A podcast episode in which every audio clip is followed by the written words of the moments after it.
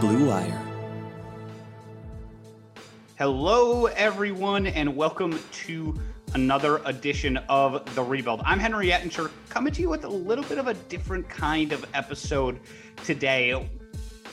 I spoke with Derek Ciapala from Rams Talk Radio about Troy Hill and John Johnson III, and then Derek Larger from the Bring the Juice Colts podcast about Anthony Walker, probably the signing that Jordan and I disagreed the most on. So uh, I talked to both those guys about the kind of players that the Browns got in, free agency. I wanted to get their perspectives as, two guys who have watched every snap of those guys over the last several years. So spoke with both of them for a little while. Jordan couldn't make it on either of these, but he will be back over the weekend to talk about any Browns news and holes in the roster going forward here and all of that and more.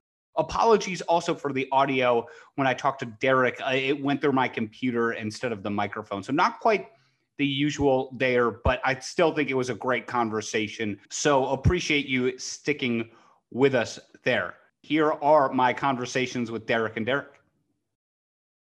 All right, and we're back here on the rebuild with guest Derek Larger from Bring the Juice Colts podcast. Derek, happy to have you on tonight to talk a little bit of Anthony Walker. How you doing?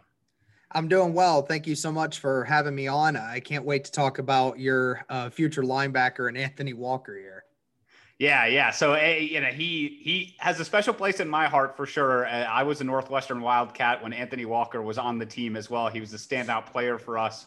So I followed his career briefly. You know, fifth rounder to the Colts, and and now he ends up on the Browns after that initial rookie contract. And, and, and Derek, between my my co-host Jordan and I, we were split uh, on this Anthony Walker signing uh, okay. in terms of how we felt. I was more on the negative side, actually, despite my ties to Anthony Walker in the past. So, my first question to you really is just, what did you think of Anthony Walker during his Colts career? What was your evaluation of him as a player? Well, I mean, honestly, you know, we kind of look at, you know, the defense in Indianapolis as a whole has really grown a lot over the last couple years. And, you know, Walker's never really been the big name. It's kind of gotten overshadowed by one Darius Leonard and then DeForest Buckner. Those are names that continuously get thrown out there. But honestly, I can sit here and tell you that I think that throughout all of Anthony Walker's career, this guy has been the most reliable piece and has been the most foundational piece on this defense that we have seen through all of it. I mean, when he was drafted, I mean, he was brought in when this defense was still trash. I mean, it, it was terrible. And then we draft Anthony Walker, and then you know, in a in a defense that had nobody really that was any good or any worth mentioning, Anthony Walker goes out and gets 90 plus tackles that year. And then the next two years after, he's getting 100 tackles every season. I mean, this guy really is showing how much of a dynamic player he can be, especially in the run game. And I'm sure we'll talk about that. But I mean, me personally, I am a giant Anthony Walker guy. Uh, ask anyone that, uh, ask Cody or ask anyone that follows our podcast knows that I am a giant Anthony Walker uh, fanboy. I was very disappointed when I saw that he was um, going to end up going to the Browns because, you know, I thought Anthony Walker really uh, was such a pivotal piece to this defense that a lot of people just really don't understand. So throughout his tenure here with Indianapolis, he has really built up a great resume. And I think you guys are getting a, or the Browns are getting a really good one here. Interesting, interesting. Obviously, that makes me smile as a Browns fan that you think that highly of him, even as the one who is slightly down on it. Look, he absolutely was extremely productive going all the way back to his days at Northwestern. And then uh, you mentioned it, a couple of hundred tackle seasons uh, in Indianapolis. So the the raw numbers certainly pop off the charts. And, and mm-hmm. I, I'll take it directly to where you started with the run game. The Browns' run game graded out pretty poorly this year, and I think was look the whole defense was a weakness for sure. Mm-hmm.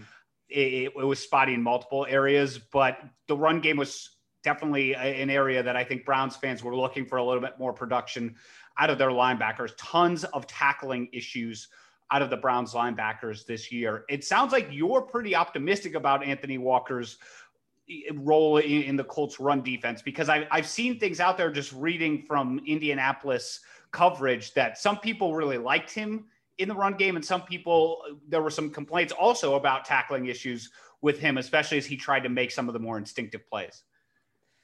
I'll make I'll make the argument that he's right there with Darius Leonard as uh as good in the run game uh, of tackling and everything else scheme wise as Darius Leonard. I mean, honestly, I can sit here and tell you that. Um, the, the crazy part is, is you're right. I had a friend, I have a friend who's a Browns fan. And as soon as they signed him, I said, you guys are getting one of the best run stopping linebackers in the NFL at, any point right now. And he's like, good. That's exactly what we need is somebody in the middle to organize and figure out how to stop this. And I'll tell you what, I don't know if you've kept an eye on what Darius Leonard has said about Anthony Walker, but when uh, Darius Leonard was drafted and after the year that he had, where Darius Leonard led the league in tackles and was becoming a phenom right after his uh, rookie year, he said that the whole reason that I get to play the way I get to play is because of Anthony Walker because of his ability to make sure we are all in the right place at the right time to make the right play, especially in the run game. So when you have a linebacker like Darius Leonard that's telling you that Anthony Walker is the reason why he gets to play the way he does and he gets to and he plays as good as he does, I think that shows you just how smart Anthony Walker is and how dedicated he is inside that locker room. So you know, on top of the production that you'll get from him, which I'm going to be completely honest is is so is such a steal for 3 million dollars. I'm just telling you that. But on top of that, you're going to get a leader in that defensive locker room. You are going to get a leader. You're going to get a guy that's going to lead by example. He's going to make sure that he holds guys accountable. And I think that's another great thing about him because every single guy in the locker room miss is going to miss him in Indianapolis because of what he brings. And, and see, this is the biggest pro that my co-host Jordan brought up is he saw Darius Leonard as another high character guy, which it seems like the Browns have gone after those pretty exclusively in free agency as far as their signings are concerned. Uh, for the most part, I, maybe not with Takk McKinley, but the other guys really high character. And, and there was the videos that uh, about Darius Leonard saying that about Anthony Walker, and oh, that fits right in with it. And a lot of the rest of the Browns linebacker room is extremely young. Takitaki, Jacob Phillips, uh, Mack Wilson, all these guys are really young as well. And so he was saying, hey, he can provide a, a leadership and a stability there. My problem with that, I guess, is the other contracts the Browns gave out to these other guys are three and four years. This almost feels like a one year stopgap potentially for Walker if the Colts didn't want him back. So I, I guess my my reservations with it is, is how much does that leadership you know matter if he's not a long-term piece and it kind of feels like he might not be especially when the Browns chose to bring him in over what it seems like re-signing BJ Goodson. Now Goodson hasn't signed anywhere yet. He could come back to the Browns when as of when we're recording this, but it that's that's my only issue with with that logic, but everybody is saying what you're saying. Extremely high yeah. character and he's going to rub off on these guys. Yeah, I mean, you know, I think Walker plays a lot of the game the same way that Joe Schobert did for so many years. You know, really great guy in the middle that plays the run really well. Um, yeah, I, I was surprised at it only being a one year deal, but honestly, I think that just due to like this free agency in total. We've seen a lot of guys only get one year deals, right? Everybody's getting everybody for cheap. They're getting them for one year deals because of the cap hit and everything else that's going on. So, you know, maybe it's something that, you know, it, it's because of the fact that they want to try. They're the Browns are so active right now. I mean, they've been signing so many guys, you know, I mean, it's no wonder they're going for the short term deals and you're right. Who knows if Anthony Walker is going to be a, a future linebacker for you guys? I don't know. But I mean, the thing is, is just again, for the production you'll get for $3 million. Uh, and the ultimate reason why he didn't resign with Indianapolis is due to the fact that his playing time was getting cut, you know, because Bobby Okereke is lined up right next to him. And Bobby Okereke is more athletic. He's better in coverage. I mean, that's ultimately what the Colts want out of a linebacker like Bobby Okereke because he's like he's long like Darius Leonard, he's fast like Darius Leonard, and he's better in coverage. You know, it's unfortunate that Anthony Walker, the one bad thing uh, that's a part of his game is I would say he's a below average linebacker when it comes to uh, this uh, being in coverage. But ultimately, again, when you're talking about the pros and cons of everything, I think his production in the run game and what he provides for the rest of the defense and organizing it is worth the chance of potentially losing a few snaps when it comes to the pass coverage. Well, that's interesting that you bring that up too, because I feel like that's something where the Browns are kind of uh, Browns fans again are split a little bit. And I've seen as I've tried to educate mm-hmm. myself on Anthony Walker's people, there are some advanced numbers that suggest his coverage isn't as bad as it seems, but a lot of the people watching him on a game to game basis, like yourself, are saying, eh, I, you know, don't pay attention quite as much to those numbers. That's really not his strong suit. And so the Anthony Walker replacing BJ Goodson, BJ Goodson struggled immensely eh, to cover. It was it, it was one of the pivotal plays in the Browns season is when the Chiefs were able to pick up a couple first downs and run out that the game. The first first down they picked up was a play where they just straight up isolated a running back on BJ Goodson and said, "You have no chance at covering this guy out in the flat," and and they didn't. I think it was it, Williams for the Chiefs, if I'm remembering correctly. And so Browns fans, I think, are looking for a little bit more there. But I know yeah. Walker's game, I, it seems like is a little bit more he he's the the prototypical physical middle linebacker who's going to step up a little more in the run game. Yeah, and, and, you know one of the one of the great thing is is you know what his game is. So ultimately, you know, if it's third and long and you it's an obvious passing situation, you know, you can bring Anthony Walker off the field, put a guy out there that you know is going to be more protection against something of that coverage. Um, you know, that was a lot of what the Colts had to do this last season, especially, you know, with Bobby Okereke coming into his own, you know, Darius Leonard and Bobby Okereke out in the flat, and then you put a fifth uh, defender out there in, in the secondary. Oftentimes, you know, that allows you to be flexible. So you can move around with Anthony Walker. But again, I just the way, just the run production itself outweighs the coverage concerns. And like a lot of, like me, I'm not like most Colts fans who think that he is just a complete liability in pass coverage. I mean, this guy does have a couple interceptions in his career. He has a couple. I mean, he it's not like Baker Mayfield last year. Yeah, right. Exactly. That's the one I was just thinking about. I mean, he, he has a couple, you know, it's, he's not terrible in coverage. He has a few bad plays every now and again, but, you know, average to below average, I guess you could still get a lot worse than that. So, yeah, I the last thing I guess that I, I want to bring up, and you're you you've mentioned it a couple times, is why Anthony Walker might be a free agent. And that's actually comforting me a little bit more. You're you're bringing me along here. Uh, you're getting you're turning me around to Anthony Walker, given okay. you know what you said about the run game. I, that that part certainly I, I like to hear. And the other major concern I have, and you've mentioned it with Bobby Okereke maybe the reason he's a free agent is. I believe in the Colts front office, right? I, I hmm. think Chris Ballard's a good GM. I think they've got a smart head coach. They've got plenty of cap space. That's not an issue. Yeah. And so when he signed with the Browns, my first thought was, well, why is he a free agent at all? Why are the Colts letting him go here in a front office that I believe in? Yeah. When, when, the first thought I have with every free agent and why I like the Browns signing the Rams guys so much is okay, why are they on the free agent market? Right. And in the Rams case, you're like, okay, they can't afford them. But in this case, the, the Colts definitely could have afforded him. They just let yeah. him walk though, and that's where I'm. When I'm a Browns fan, I'm like, ah, oh, they had him in his in their building, and they let yes. him walk. To me, that that scares me a little bit.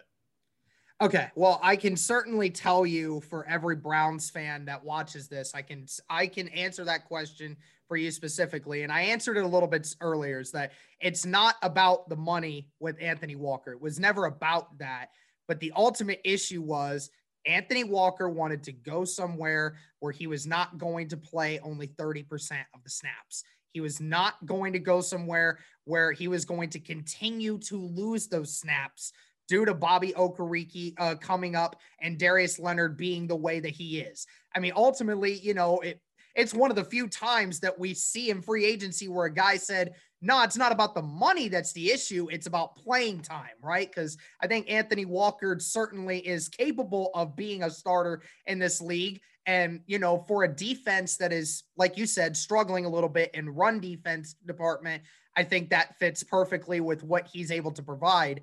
So again, that's why you guys were able to get him so cheap. Ballard uh, has said that he wanted to bring Walker back. He said Walker to him is like a son to him. He he has wow. he said there are very few guys that have come through the Colts organization since he's gotten there that he has developed such a strong relationship with other than Anthony Walker. I mean, it tells you again just how much Ballard loved this guy.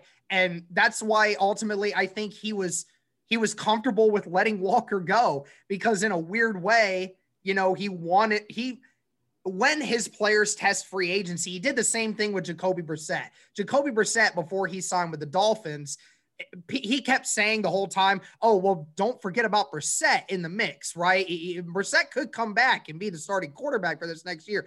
He didn't actually mean that. He's saying that to continue to market himself higher in other places so he can get more money because he knows that Brissett's not going to stick around because he wants him to get a better place. And I think ultimately that's what he wanted to do here. It's not about the money for him. He wanted him to be in a in a place where he felt Walker would be more appreciated and more used in their system, and Cleveland fits perfectly for him.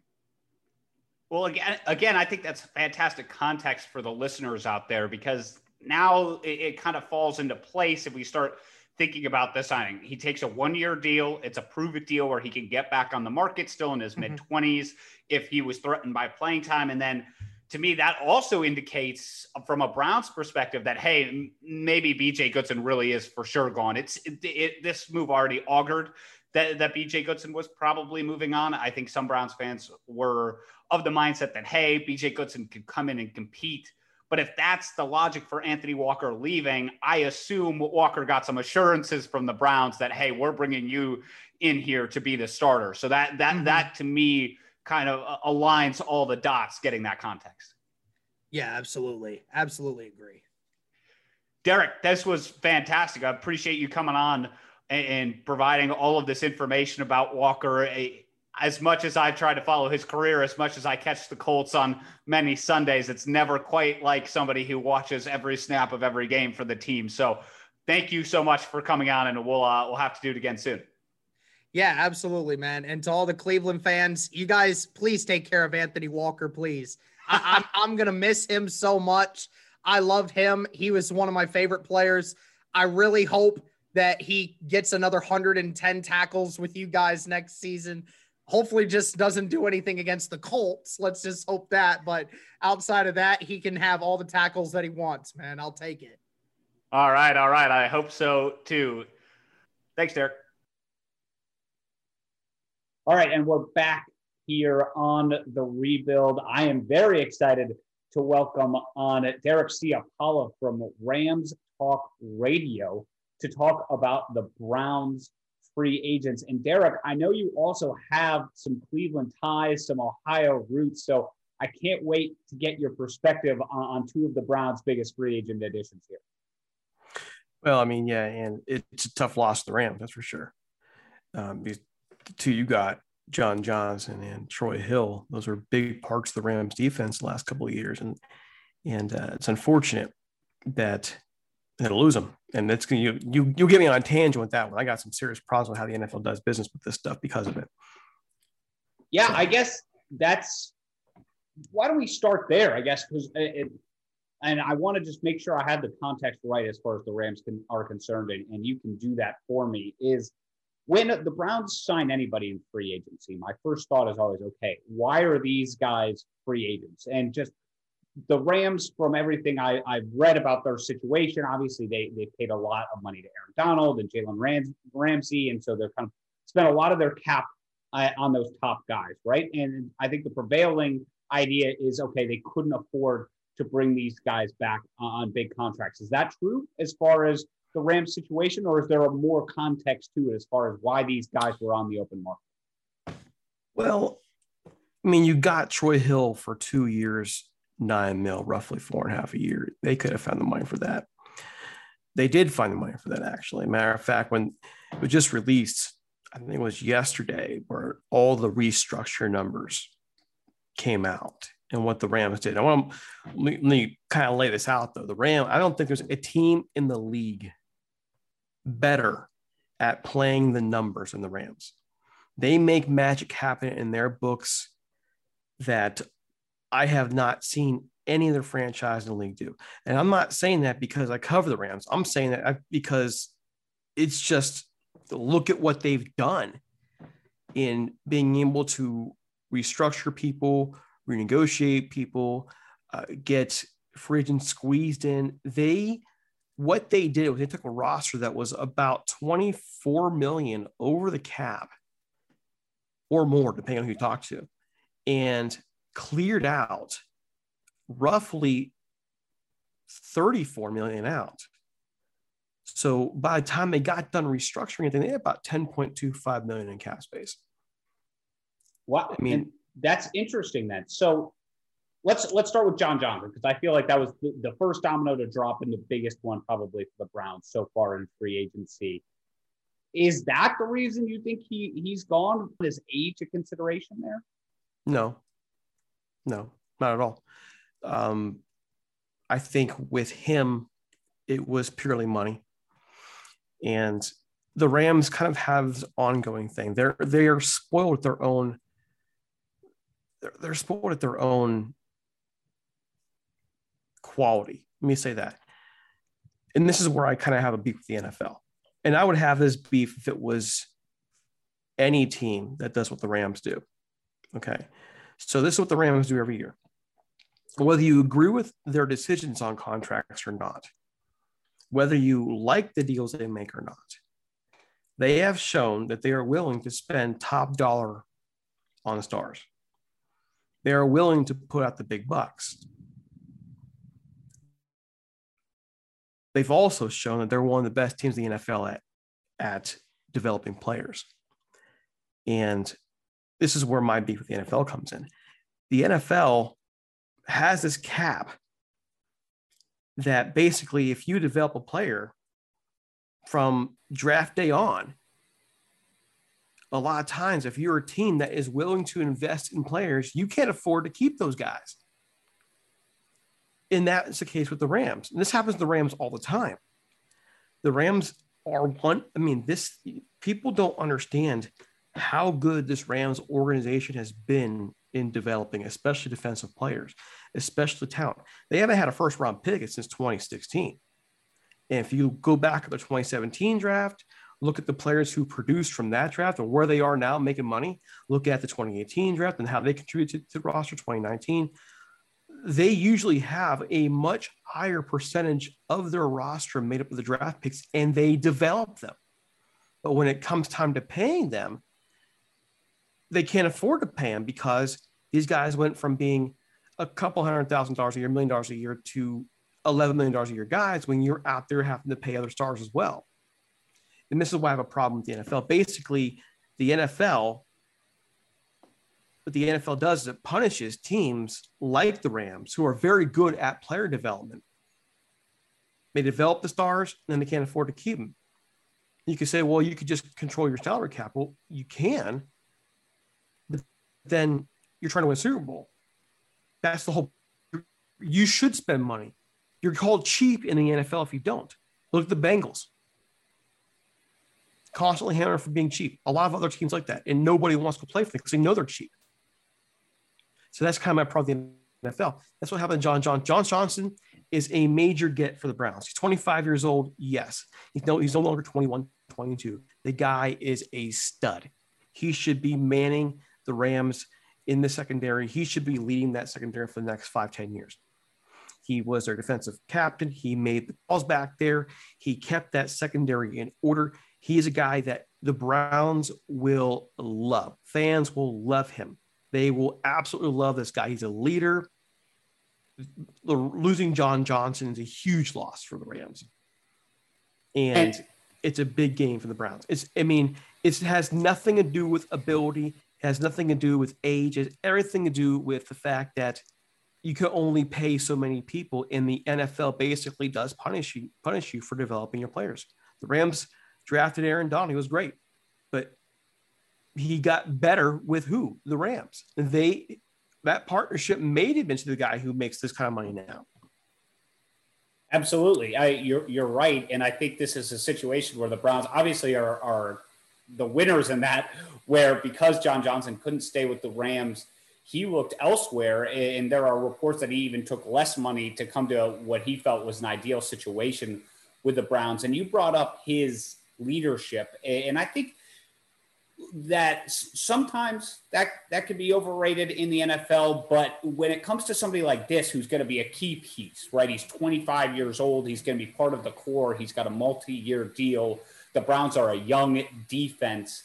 That was something that stood out to me as it seems like he was universally praised for that when he signed with the Browns. Across the NFL, everybody is saying what a great guy he is, what a leader he was in that locker room. It sounds like you're corroborating all of those other reports that I saw as far as, hey, this is a, a high class, high character guy that could come in and help change the culture in addition to his play on the field.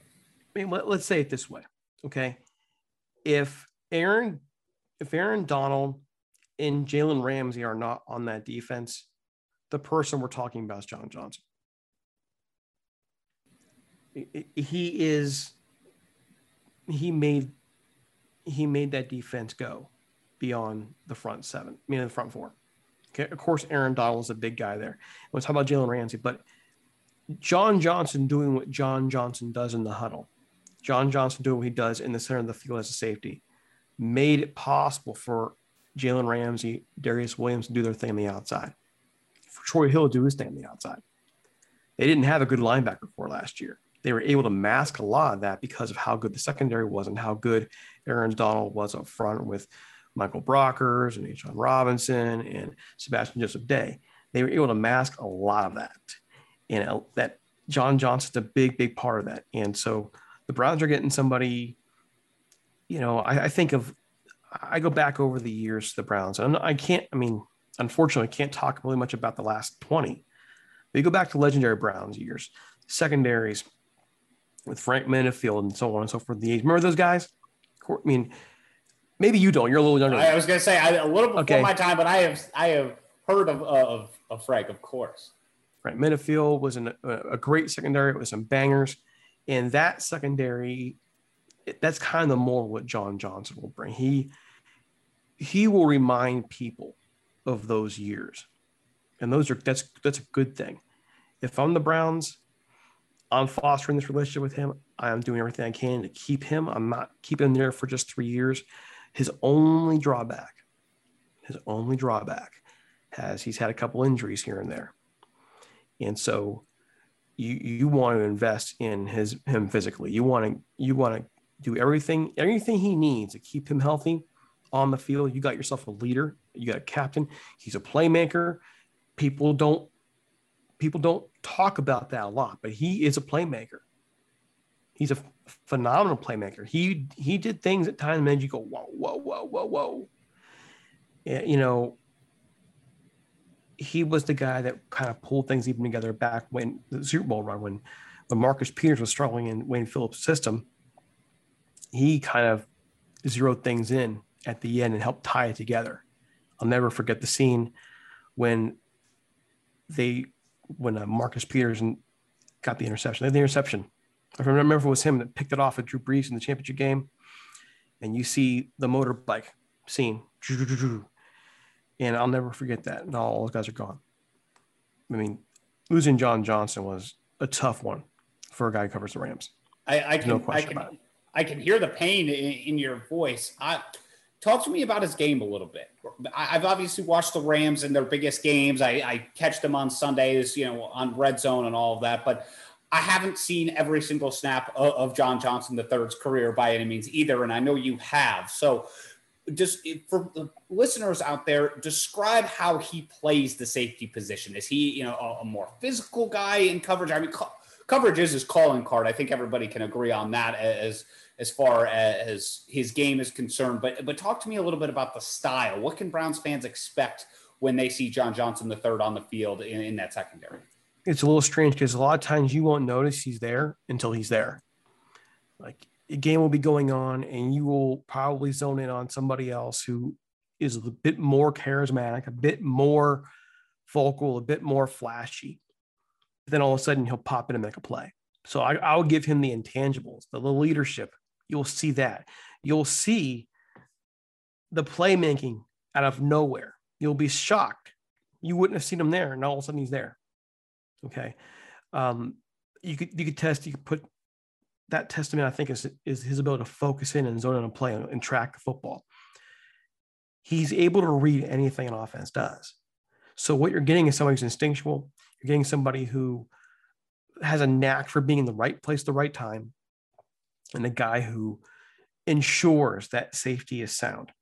All the Browns have to do is put halfway decent talent there with him. And that secondary will be better. He makes the secondary better now. I mean, come on, let's be honest. The Browns secondary last year's hot trash. We all know it. Okay. Mm-hmm. But he instantly changes all that. And if they're smart, they'll they'll get a good young corner to pair him with that is a man-to-man guy, and you're off to the races. You you brought it up. The Browns, if you just look at PFF, were the worst graded safeties in the league last year, and of course, John Johnson I think was graded third overall. So that kind of says it if you look at the numbers. But I think everybody could tell from the eye test as well in that Chiefs game and other games that the Browns played. The Monday night game against the Ravens, safety was a constant issue for this team that John Johnson is going to solve. And the Browns were weak in a lot of areas. And, a pass coverage is number one, and they definitely need John Johnson for that. Something that stood out to me is he's also, it, it seems like he's pretty solid in the run game as well. Uh, I've seen some clips of him coming up and making some plays in the hole there. Uh, he, if you look at the analytics grades, he typically grades out pretty decently there. Do you, do you see a, I, he doesn't strike me as a physical specimen when when I watched you know some clips of him on the field. He's he's got a tons of speed, but it seems like he does come up and make plays in the run game as well. Is that right? We had to be. The Rams linebackers have been train wrecks in the last two years.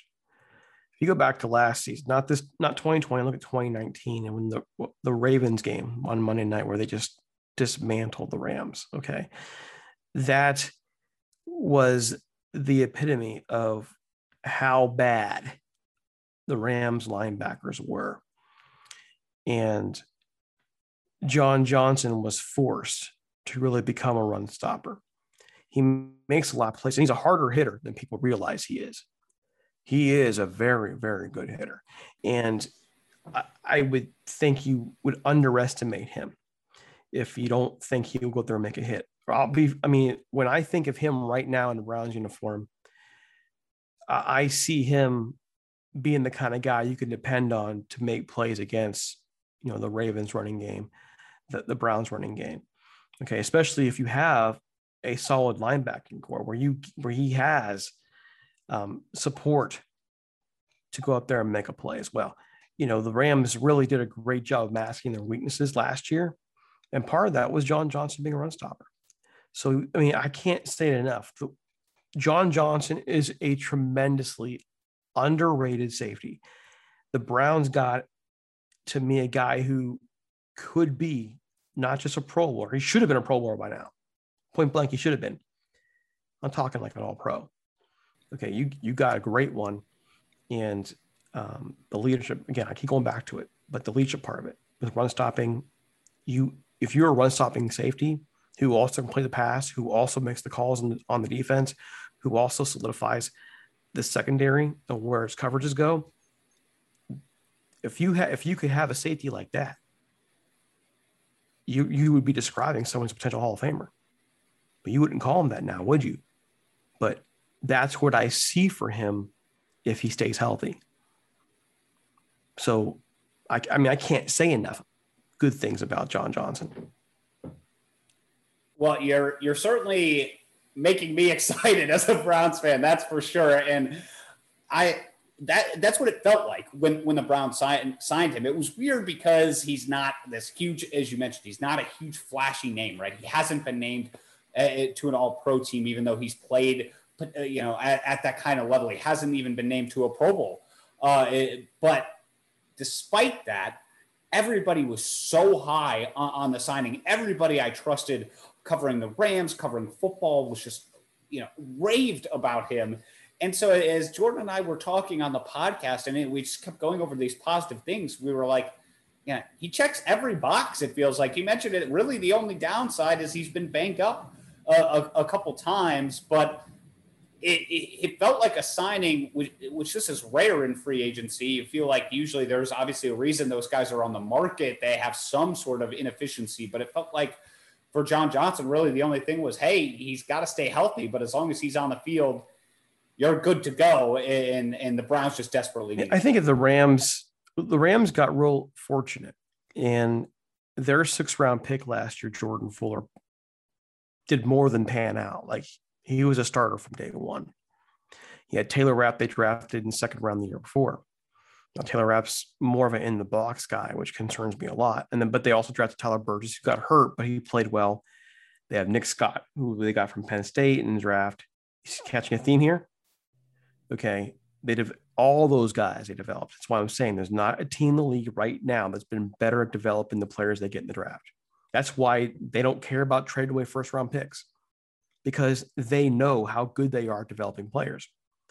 That's why every year when people make fun of the Rams for trading away first round pick, I'm like, eh, they've proven time and time again they, they overcome it every single time. Now, will they do it this time when they've lost three quarters of their staff and they're re- refilling everything? We'll find out.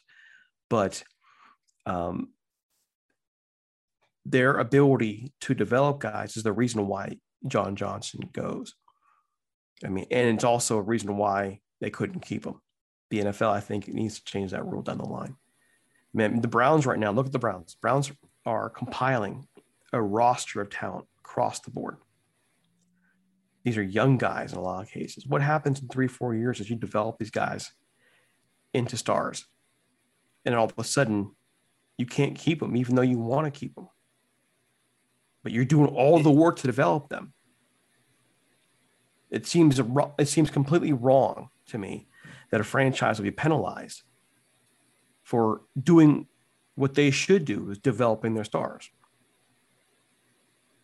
I I honestly you bring up an interesting point, and I, of course, it's been a topic with the Browns as far as keeping some of their guys down the line. Yeah, a lot of these guys are, are still on early deals, and I think part of the reason the Browns haven't made any giant signings in free agency, you know, really shelled out tons of money for pass rusher or anything like that, is there's you know the offings of a Baker Mayfield extension and a Nick Chubb extension potentially that are going to cut down on that space. And you bring it up, it could be tough to keep everybody.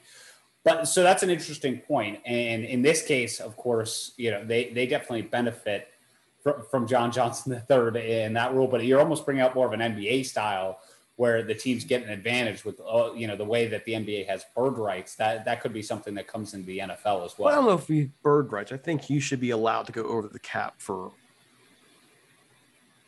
for uh, at least a couple developmental players a year to keep them. Doesn't mean they have to stay, but if you want to be able to pay them and they want to stay, you should be able to be able to do that. You, that should be an exception to the cap rule, in my view.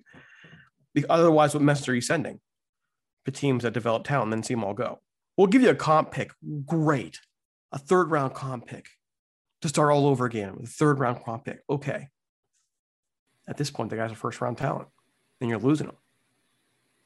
Yeah, and, and I think that's why the Browns fans are, are so excited as they're getting a guy that, sure. that has has such talent. and I, I'm not, I, and I'm not trying to, by the way, complain. I think it's just, I, I mean, listen, most of my family are Browns fans. I mean, I've seen the pain, I've seen the suffering. I've been to many Browns games myself. If there's a team I follow outside of the Rams, it's the Browns because of the family, you know, closeness. I want to see the Browns successful. I don't want them to have to make the same decisions down the line the Rams do, but they're going to have to because they are they've done a good job compiling talent and they just got more talent. They've had a great offseason. And if they draft well this time as well, like this Browns team is not the Browns team of a couple of years ago. This and this tells you really, in my view, how much of a train wreck, how much the coaching staff the past couple years have held them back. They finally, in one year of just getting the right guy, look what you got. But to me, they've had the talent there for a couple years. And I and that's why I think this season is so exciting. And this offseason has been such a boon for the Browns. And I want to I want to transition just over to Troy Hill a little bit too, because I, yeah, as I mentioned, I wanted to start with John Johnson. He, I think, is the prize free agent so far that the Browns have signed. But slot corner was a disaster as well last year. The Browns were playing Kevin Johnson there. It did not work out. It was it was a place that had to be upgraded in, in every sense. And also their their second corner on the outside, Terrence Mitchell, was a stopgap replacement for Greedy Williams, who was out the whole season as well. And I know Troy Hill can can play inside and outside. And, and you brought up the contract. It was four years at first. It's really two years, and which wasn't surprising. We kind of speculated that. But talk to me a little bit about Troy Hill. He's he's played a couple different ways for the Rams. What was your view of him as a player? My view of him is has really changed over the years here. Um, there were times early on in his career where he would come in and he would look phenomenal. And then he would just get absolutely exposed, embarrassingly exposed. and you'd want to get rid of him. And so, really, really, that's why he's 29 years old, by the way, and just now out there getting contract. They kept keeping him because they liked him. They kept keeping him because he contributed something, but they couldn't quite trust him to start. Notice they didn't trust him to start now. However, what I've seen out of him in the last two years, um, in many cases has been Pro Bowl worthy. And that's where the real problem was because Darious Williams over there for the Rams was doing the same darn thing.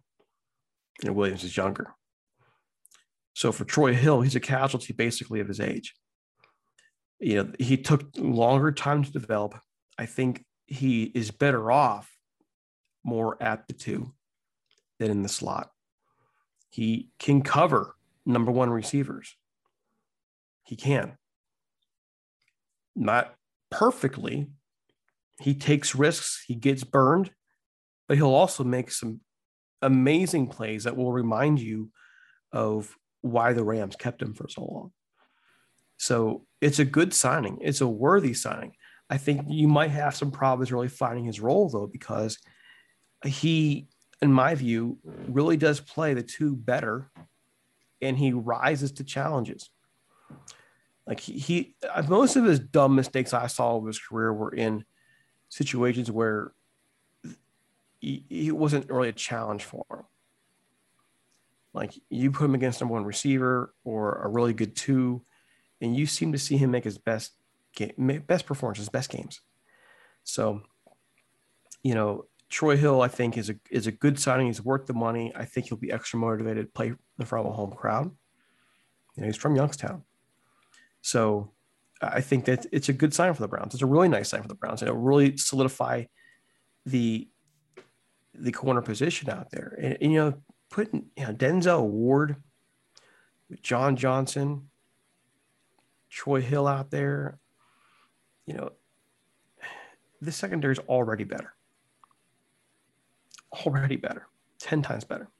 Well, and it's interesting you brought up you think he's better as, as the two because I I think one of the reasons he was appealing and made so much sense from a scheme fit for the Browns is right now they don't have a reliable number two. They Greedy Williams was was taken two years ago. He was banged up his first year and then mm-hmm. has this nerve injury in his shoulder that sounds like really could be a career threatening. And so I, I think some Browns fans are saying, hey, maybe we take somebody in the draft to help support that second corner position opposite Denzel Ward, who, by the way, has had his own injury issues, mm-hmm. of, of course, too. And so I think the appeal of Troy Hill is okay, he plays, you know, slot, but also he can play two. And it sounds like you're saying you feel that that might even be a better position for him. Well, that's where he may end up depending on the draft situation and the injury situation with the Browns, he may be he may be playing a ton on the outside and against some pretty good teams. Hopefully, assuming the Browns are back in the playoff picture, you look at the top teams. Of course, Kansas City.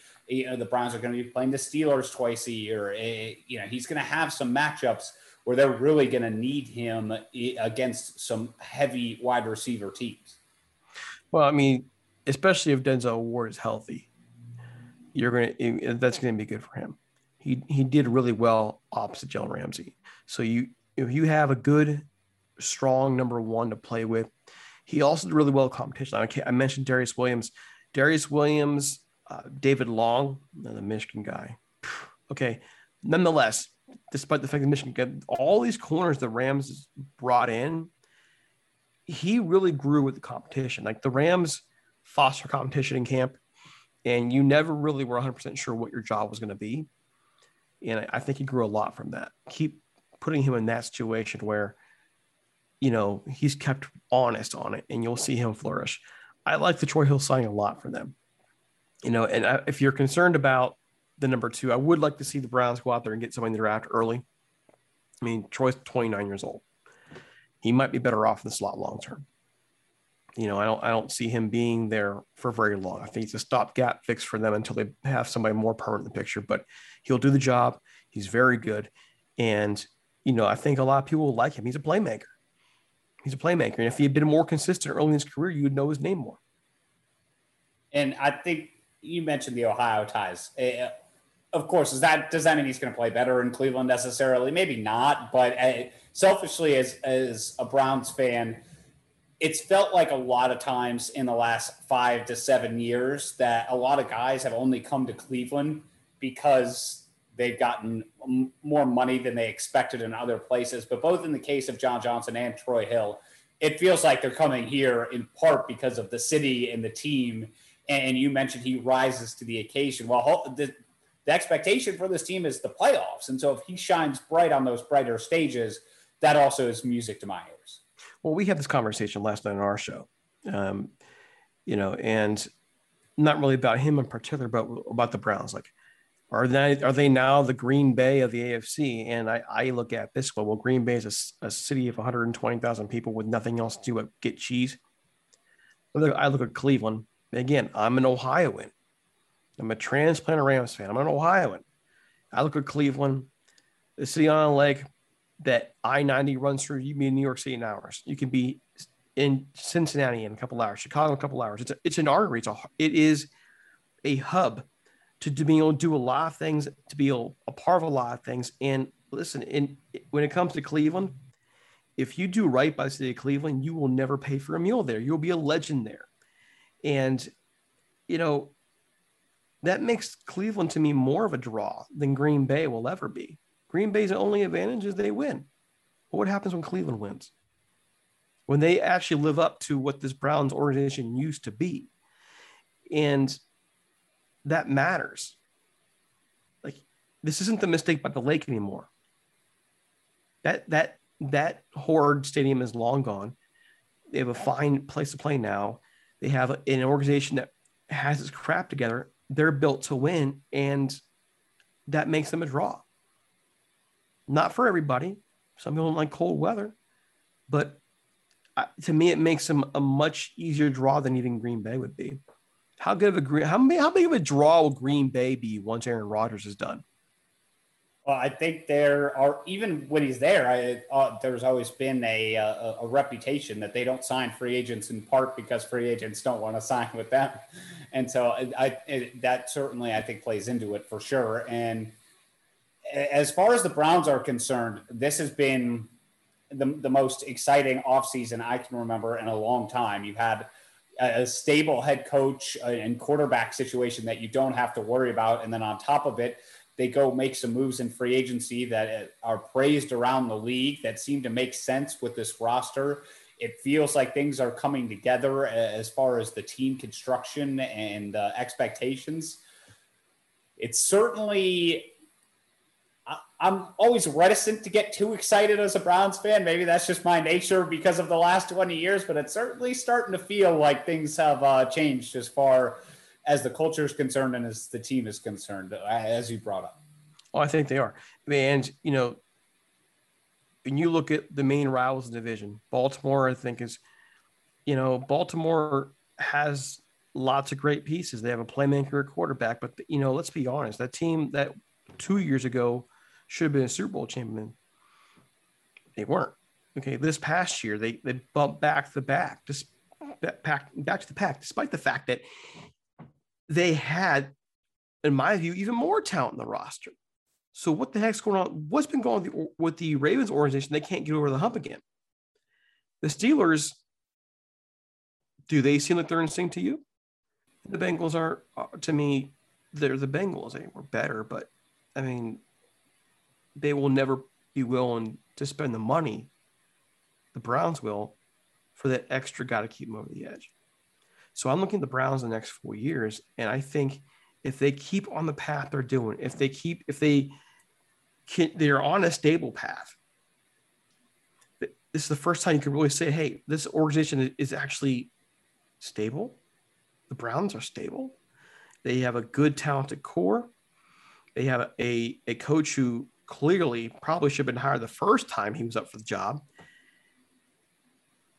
That I, I, the Browns, to me, they're the future of the AFC North right now, in my view. The Steelers are, are coming back to pack, and, and they will always, they're a great organization. They'll figure things out. But this is the Browns' time to shine, from what I see it. And I'm telling you this now mark this, write this down somewhere. And when you see this happen, you're going to think of this podcast. John Johnson and or Troy Hill are going to make a game winning or game breaking play against one of those rivals, especially the Steelers. Well, that sounds cash that check. that sends uh, shivers down my spine as somebody who's who's tired of uh, seeing the Steelers and the Ravens beat the Browns. Well, I would love I'll, nothing more. I'll say it flat out because this is what the Browns did get that we didn't really get to. They got guys who are winners. Okay. And throughout the years now, I've seen Troy Hill and I've seen John Johnson make plays in some of the biggest games in Rams history. Okay.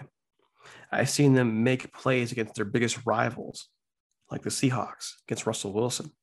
I've seen these guys make plays against Drew Brees. I mean, in some of the most critical games the Rams have been in since Sean McVay took over. Troy Hill and John Johnson have often been involved on defense. Okay, for you could talk, we could talk about Troy Hill's flaws, and his flaws usually are he will make the occasional bone bonehead mistake. Okay, he'll make it. He'll he'll read something wrong. He will make up for that, and it's usually in the biggest setting overall. These guys are gamers. And that's really what should excite Browns fans. They went out and got gamers. They're not your name stars, although John Johnson should be. But these are gamers, and they're gamers in the biggest games you're going to have. So write that check somewhere. Remember this podcast. You will see one of those two guys beat the Ravens or beat the Steelers or both in the next couple of years in at least one game. I'm dead serious. I'm not saying that because because I'm Nostradamus. I'm saying because I've seen it time and time again in the biggest games on the biggest stages. Those guys make plays. Well, that is what every Browns fan wants to hear for sure. That is is a fantastic as far as a review of those two guys, Derek you've got me ready to run through a wall and it's March. I can't wait to see these guys in the Browns uniform and making plays for them. I, I, I don't think there's a, a, better way to end it that to end this than to write that down, clip, filed, mm-hmm. save. I've got it. We're ready. And when it happens, I'll be giving you a special shout out because that's what I can't I can't wait for it. I mean, and and just to note this too, you know, you know, as a Rams person, a guy who's been covering this team for a decade, losing especially John Johnson, man, that one. I've you know I've seen a lot of players come and go over the years. I've seen I saw the Rams waste James Laurinaitis' career, for example. They wasted Chris Long's career. The one that hurt the most. It wasn't seeing Kurt Warner go because you saw that coming, right? It, you know, the one that hurt me the most personally because I just loved how this guy performed on the field was John Johnson. And I know that sounds crazy, right? Like, why why do you feel this way about Kurt Warner? Because at the time, I thought Kurt Warner was done. It's a testament to Kurt Warner come back later, but John Johnson at his peak at 25 years old, being what he was to that secondary man, that one It hurt, and it will hurt. Wow, um, powerful, uh, powerful words there for for sure. Derek, thank you so much for providing your perspective on, on these guys. You can tell just hearing it in, your voice how much you've watched these guys, how much you, you've attached to them, and of course providing context about the way they play, all of that. So I, I can't thank you enough for coming on. This was fantastic stuff. You got it. And that will do it for us here on the rebuild. I hope you guys enjoyed those conversations with Derek Ciapala and Derek Larger. Got some great perspective, great context on the Browns free agent signings, learned a little bit more about their playing styles, why they're free agents, what we could expect for them on this team, and certainly got me very excited about this offseason. It continues to augur nothing but good things for this Browns team. All right, Browns fans, we'll be back with a Monday episode, as I mentioned. Until then, please subscribe, rate, review, all that stuff to help support the show. And just two words for you go Browns.